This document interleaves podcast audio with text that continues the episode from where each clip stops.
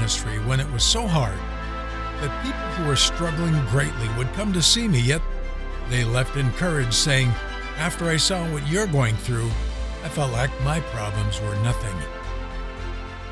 I don't have near the time to outline the difficulties being faced. One day, I heard of some incredible things being said against me and the people I was with, and those folks didn't have any idea what we were going through. We all decided to meet and sort it all out, but before I left, God spoke to me and said, When you go, don't defend yourself. And you know what? God was right. Self defense and faith, self defense and leadership don't go together at all. I'm Terry Hardigan, and I'm glad you're with me today for this edition of Life Journeys, where we are learning how God takes us through the deep valleys of our lives. That's not fair. It's one of the first sentences our children learn. I reminded one of my daughters of that just the other day.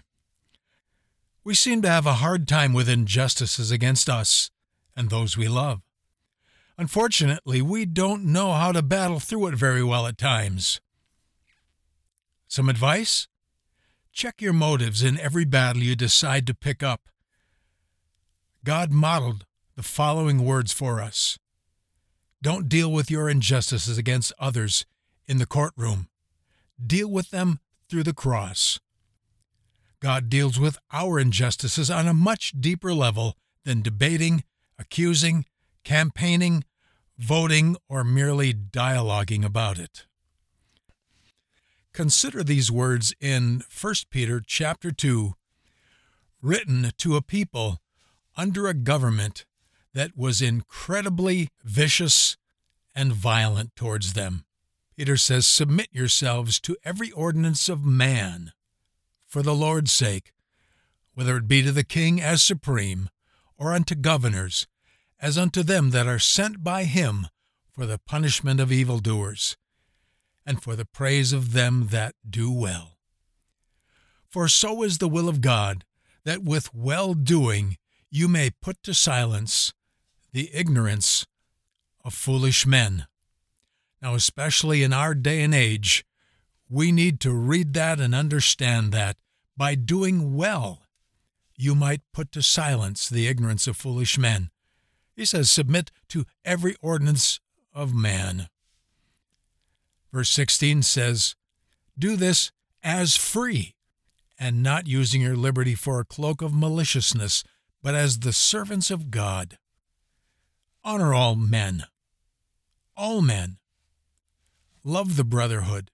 Fear God. Honor the king. Servants, be subject to your masters with all fear, not only to the good and gentle, but also to the froward. That means they're crooked, perverse, surly, and unfair. For this is thankworthy. In other words, this is grace. That's the word thankworthy. This is grace. If a man for conscience toward God endure grief, suffering wrongfully. For what glory is it if when you're buffeted for your faults, you take it patiently. But if when you do well and suffer for it, you take it patiently, this is acceptable with God. Again, the word grace is used, and here it says, This is acceptable. God has said, This is thankworthy. This is acceptable. This is what grace looks like when it's fulfilled in your life. He says, For this is what you have been called to, because Christ also suffered for us, leaving us an example that you should follow in his steps.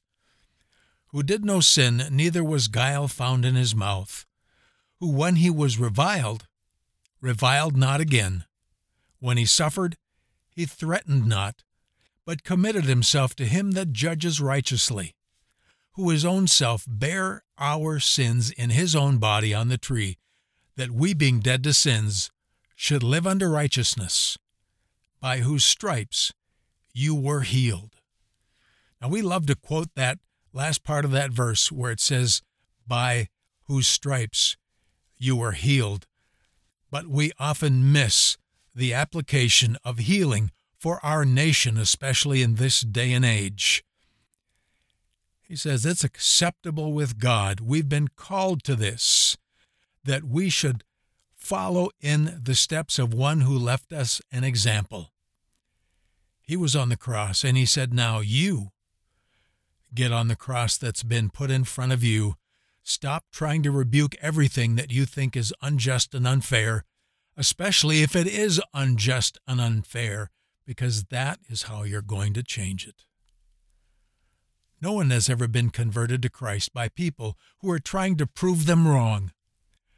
Before you decided to follow Christ, you were converted because people kept telling you how awful you were and how wrong you were and how you were so disliked?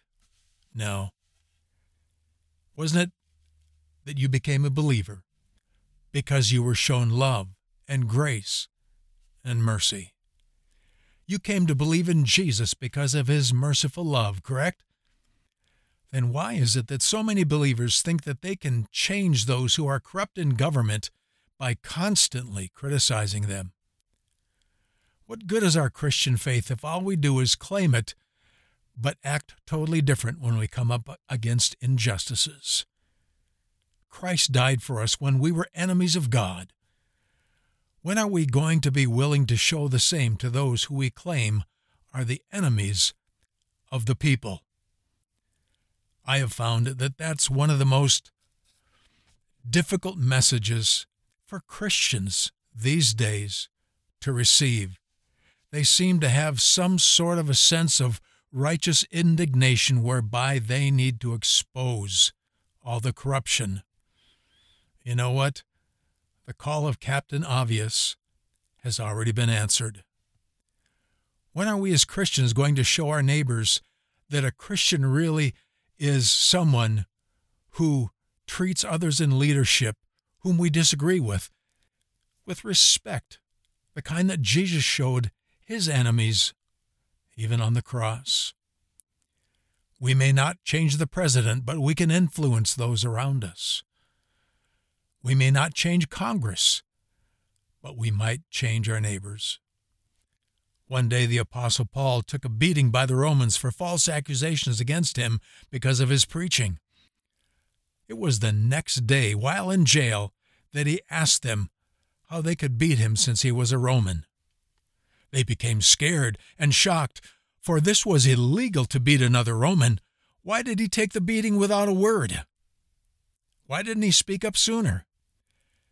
It was because of his faith and his life purpose. Listen, this country will never be straightened out at the ballot box nor by all of our ranting about how bad the opposition is. If we won't be Christian, then neither will our nation ever be turned around. This is a call straight from God's Word to everyone who names the name of Christ to commit ourselves to Him, of whom it is said, The government shall be upon His shoulders.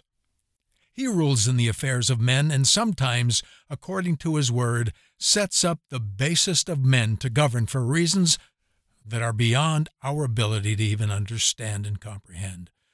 Trust Him, though, that if this is His will, He certainly knows how to take care of each one of us. I know what it's like to have the nicest house in town, a great ministry in the eyes of men, two cars in the garage, and people who love us.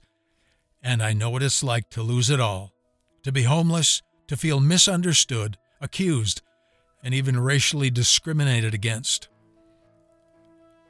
I know what it's like to fall asleep to the sound of gunfire every night, to be intimidated by gangsters, and know what it's like to go to sleep not knowing if I would awake in the morning in this world. In other words, my life has been one in which I've been continually put into the fire and found out what it's like on the other side of adversity.